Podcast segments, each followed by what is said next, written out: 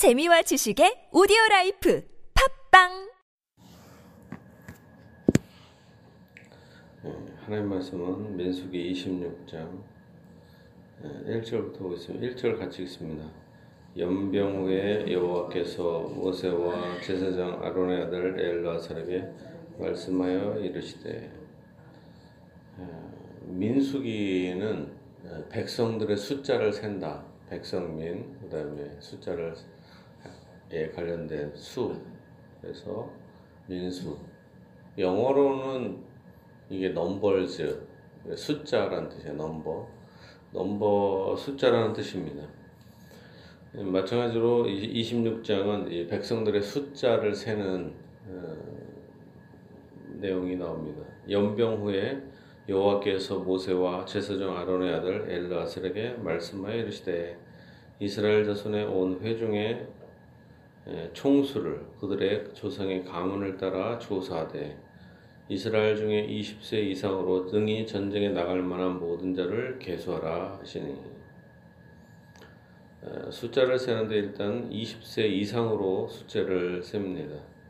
모세와 제사장 엘라살이 여리고 맞은편 요단과 요단가 모압 평중에서 그들에게 전하여 이르되 여호와께서 애굽 땅에서 나온 모세와 이스라엘 자손에게 명령하신 대로 너희는 20세 이상 된 자를 계수하라 하니라.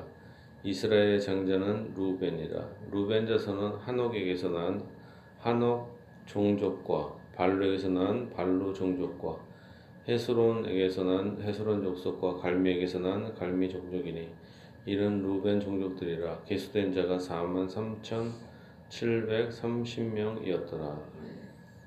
첫 번째 루벤 지파는 4만 3,700명, 730명입니다.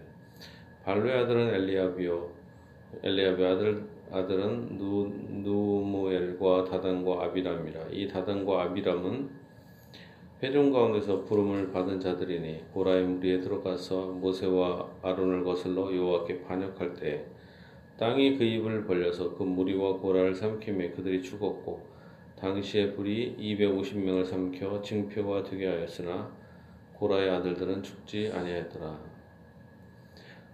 예, 여기서 예, 루벤 자손 중에 예, 이렇게 발로 종족이 있었는데 발로 종족 중에 발루의 아들이 엘리압이었습니다. 엘리압의 아들이 세 명, 누무네, 누무엘, 다단, 아비람이었었는데 그 중에서 다단과 아비람은 어, 그 가족들은 이제 거의 몰살을 하는 거죠. 그런데 하나님의 놀라운 자비가 나타나서 여기서 같이 죽어야 하는 고라의 아들들은 죽지 않았다. 이건 얘기 뭡니까? 하나님께서 원래 어, 그런 거 있잖아요. 왕에 대해서 반역을 하면 삼족을 멸한다. 뭐 중국 같은 경우는 구족을 멸한다. 이런 얘기 하잖아요. 그런데 하나님께서는 이 고라의 자손들은 죽이지 않으셨다. 어, 고라 그런 거 보면 하나님의 놀라운 자비가 나타나는 것입니다. 원래 고라 고라 이름도 고라당이잖아요. 근데 하나님께서는 이 고라 이 반역했던 고라의 자손들 아들들을 살려두셨다. 나중에 보면 시편을 쓸 때 고라의 후손이 시편을 쓰기도 해요. 그러면서 고라의 후손 중에 유명한 시편 시가 뭡니까? 주의 장막의 문지기가 좋다 이런 내용이잖아요. 세상에서 다른 어떤 것보다 난 주의 문지기가 되는 것이 좋사오니 이제는 고라의 후손들이 예, 이 레위 지파로서 하나님의 장막에서 이렇게 사는 것만으로도 행복하고 감사합니다. 마음이 이제 바뀐 거죠. 고라당 고라의 후손들이 거기에 진정한 행복이 있는 거죠. 근데 우리는 그런 생각을 못 해요. 우리는 뭐 대통령이 되고 위대한 높은 뭔가가 돼야 가문의 영광이라고 생각하는데 그게 아니라 주의 집에 문지기가 되는 것만으로도 행복합니다. 나는 교회 그렇잖아요. 사실 건강을 잃어버려서 어, 이런 분들 제가 많이 보죠, 봅니다. 뭐 어떤 큰 교회 장로가 됐습니다. 권사가 됐습니다. 돈도 많아요. 돈도 많으니까 별로 교회에서 하는 것도 없이 교인들이 이상하게 돈이 많고 그러면 또 뽑아주잖아요. 시, 어, 적당한 시간이 되면. 교인들이 그분들이 위대한 게 아니라 교인들이 착하니까 뽑아주는 것도 있어요. 그냥 그냥 무난하게 다니면. 근데 이분들이 되게 별로 이렇게 얘기를 들으면은 별로 좋은 분들도 아니었어요. 되게 안 좋은 분들이었는데 그냥 교인들이 뽑아준 거예요. 근데 나중에는 이제 두 분이서 몸이 안 좋으니까 요양원으로 들어가셨죠. 아, 교회도 못 다니고. 그런데 생각해보세요.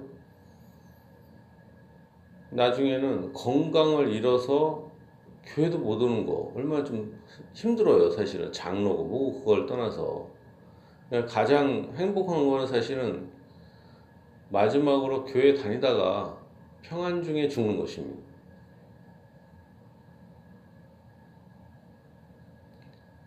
몇 년 동안 이렇게 다른 데 있는 것보다 교회 가까운 근처에 살다가 교회에서 예배 드리다가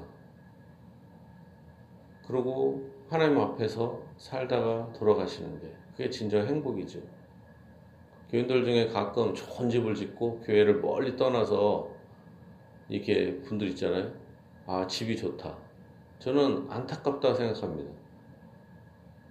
오히려 집이 가난해도 교회 근처에 사는 게 행복입니다.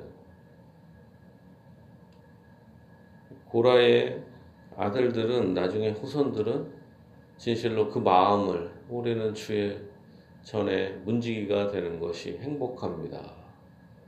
참새도 그 주의 성전에서 제, 자기의 집을 얻고 비둘기도 주의 전에서 그 자기 집을 얻습니다. 나도 주의 집에서 있는 게 좋습니다. 제사장도 아닌데 얼마나 그 예배를 사모합니까?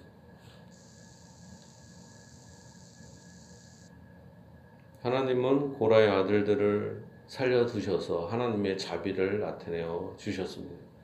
우리가 비록 악하고 조상들이 악해도 하나님께서는 우리에게 주의 놀라운 자비를 나타내어 주신다라는 것입니다. 우리를 용서하십니다.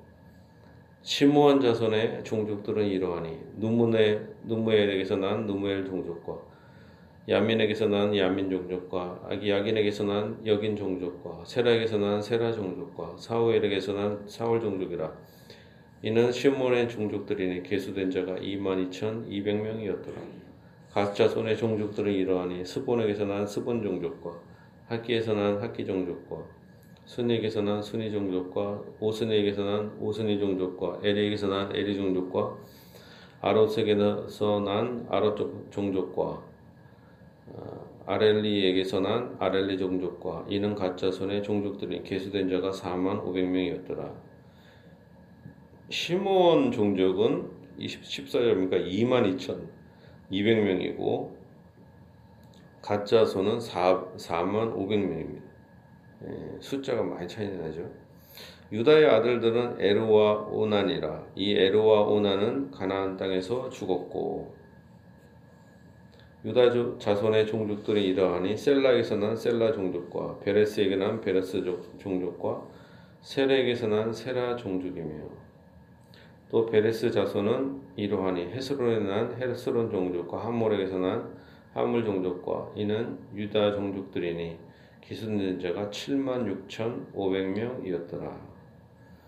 예, 하나님께서 예, 유다 유다에게서 사실은 이 유다의 후손들은 누구가 된 겁니까? 유다에게서 예, 예, 자기의 그 며느리와 동침해서 낳은 아들들이잖아요.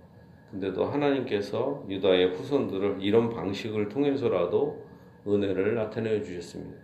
어떻게 보면은 사실 그래요. 자기가 유대인이다. 그리고 자기의 혈통을 자랑하잖아요. 사실 가만히 생각하면은 상당히 어처구니가 없는 거예요. 왜냐면은 자기 조상의 아- 할아버지와 예, 할아버지라고 해야 돼요? 아버지라고 해야 돼요? 그게 애매하잖아요, 이렇게. 할아버지이면서 아버지면서 뭐 그런 거예요. 그러니까 얼마나 이게 혈통이 유대 혈통을 자랑한다는 게 어이가 없는 겁니다. 부끄러운 종족이죠. 유다 민족이. 그러니까 오히려 뭡니까? 사실은 유다 민족, 유다, 나는 유대, 유대 지파다. 나 유대인이다.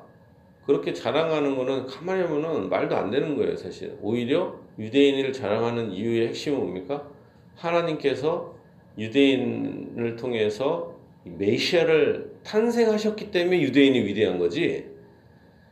그렇잖아요. 이 유다와 그 며느리가 같이 동침해서 아기를 낳았다. 그 자체는 부끄럽지만 그럼에도 불구하고 이 며느리를 통해서 바로 메시아가 탄생하잖아요. 그런 부끄러운 그 시를 통해서도. 그런데 하나님께서는 이 유대 지파를 그럼에도 불구하고 메시아를 탄생케 하셨기 때문에 그리고 그 며느리가 단지 자신이 아기를 낳으려고 했던 그런 그런 게 아닙니다. 그 며느리가 어때요? 유다를 통해서 메시아가 탄생될 거를 믿었기 때문에 동침을 한 겁니다. 단지 자기의 후손을 낳기 위해서 그런 그러면 죄죠 당연히 엄청난 그러나 믿음으로 그 시아버지와 동침을 했다고 생각을 해야 됩니다.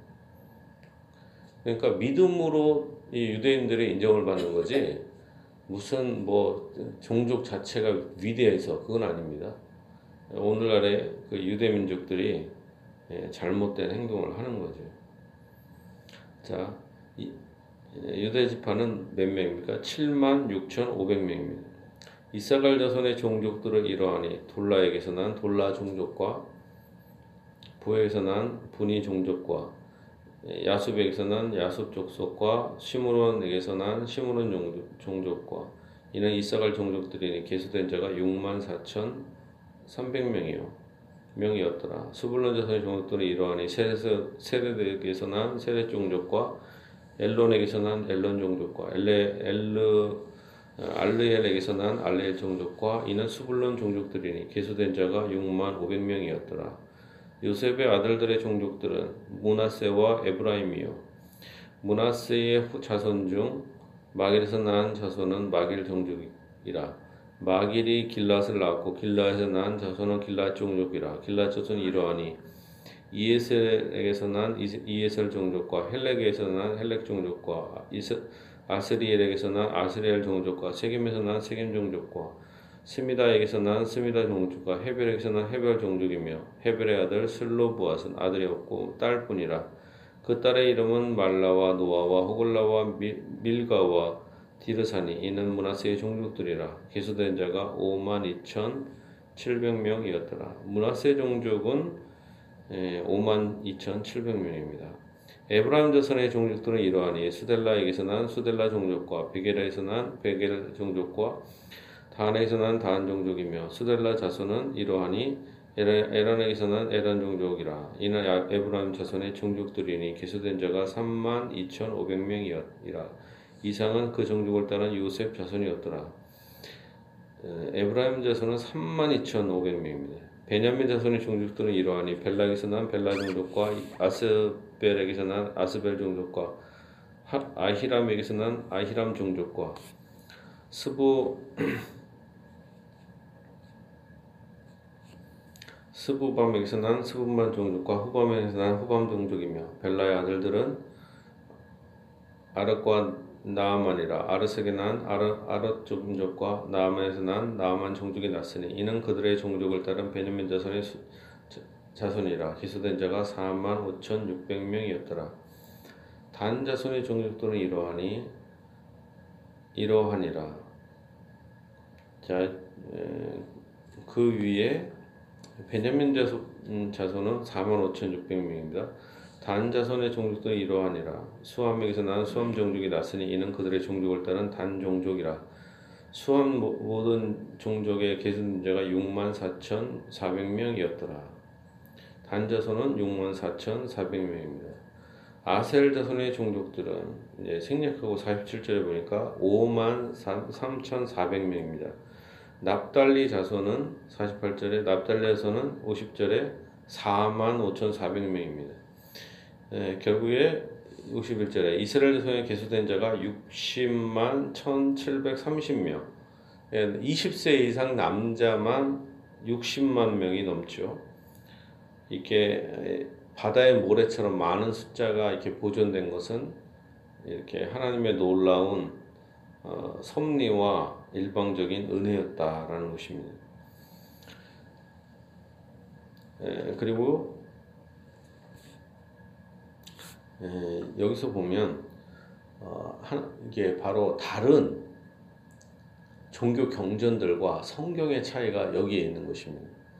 뭡니까? 바로 이게 종족들의 이름이 되게 세밀하게 막 나오잖아요. 이름이 족보, 일명 족보가 막 나오잖아요. 이 그러니까 성경이 희한하게 막 족보처럼 족보에 관련돼서 엄청 세밀하게 나옵니다. 근데 그게 나중에 보면 딱딱 맞아요, 다. 중간중간 어, 생략되기도 합니다. 어떨 때는 어, 할아버지가 그러니까 예를 들면 A가 B를 낳고 B가 C를 낳고 이렇게 되기도 하지만 갑자기 B가 생략되고 A가 C를 낳고 이렇게도 표현합니다. 가끔. A의 아들은 C다. 이렇게도 얘기를 합니다. 가끔. 그래서 족보가 중간에 생략되는 표현도 있기는 해요. A가 B를 낳고 B가 C를 낳고 이렇게 되지만 A가 C를 낳고 할 때가 있습니다. A의 아들은 C다. 그런데 그럼에도 불구하고 이 족보가 일방적으로 연도라든가 이런 게 딱딱 맞아요. 그리고 사람 이름이나. 그건 뭡니까? 성경은 사실이다. 족보 책처럼 상당히 정확한 그러니까 성경이 역사적인 책, 역사책이기도 하지만, 그러니까 종교적 경전이기도 하지만, 그러나 뭡니까? 역사책으로서의 가치를 또 띄어요. 그러니까 대다수의 종교 경전들은 허구맹랑한 소설에 가깝습니다. 그냥 정신적인 책이에요, 그냥. 그래갖고 구체적인 내용은 없어요, 그냥. 그리고 해석도 코에 걸면 코골이 그냥 추상적이고 다 그래요. 물은 물이요, 산은 산이로다. 뭐 이 식으로 뜬구름 잡는 얘기예요. 이게 하늘은 하늘이고 뭐 땅은 땅이 하늘과 땅은 다르다. 뭐 이게 막 당연하면서 뭔가 있어 보이듯이 그러나 아무것도 내용도 없죠. 그러나 성경은 역사적 사실이고 근데 사람들은 어떤 특성이 있냐면 예를 들면 플라톤이라든가 옛날에 뭐 공자가 쓴 책이라든가 이런 게 있잖아요. 그러면 이거는 공자가 썼다. 확실히 믿어요. 논어라든가. 그러나 성경에 있어서 이 기록들은 사람들이 가짜다. 이사야서 그러면 이사야가 쓴 게 아니다. 이런 식으로 해요. 후대에 이 가짜가 몇백 년이 지나서 이사야를 썼다. 이런 식으로 다 조작을 해요. 그리고 막 그런 식으로. 그러나 플라톤이라든가 이런 거는 플라톤이 썼, 썼다는 걸 확실히 증명하지 않아도 플라톤이라고 믿어요. 그래서 꼭 성경만은 막 안 믿고 막 그럽니다. 그러나 성경이 이렇게 추상적으로 쓴 게 아니라 지명, 지명도 막 쓰잖아요. 지명. 사람의 족보라든가 그런 것이 아주 꼼꼼하게 기록되어 있는데 그 지명이라든가 그 모든 것들이 다 일치합니다. 그 모든 것들이 지명이라든가 거리, 뭐 수많은 것들이 나중에 보면 고고학적으로 확실히 증명됩니다. 이 족보조차도 하나님의 약속과 계획대로 다 증명되고 입증된다. 오늘 말씀을 통해서 이렇게 보면 하나님께서는 이렇게 이스라엘 민족이 악함에도 불구하고 이 많은 숫자를 하나님께서 일방적인 은혜로 보존해 주셨다. 민족이 악함에도 불구하고 하나님께서는 이들을 보호하시고 살려주셨습니다. 그러니까 우리가 사는 것은 내가 잘나서 이게 사는 게 아니라 오직 하나님의 예, 용서하심, 자비로 인해서 우리가 사는 것이고 우리가 예배에 참석할 수가 있는 것입니다. 고라의 후손들도 하나님은 살려 주셨습니다.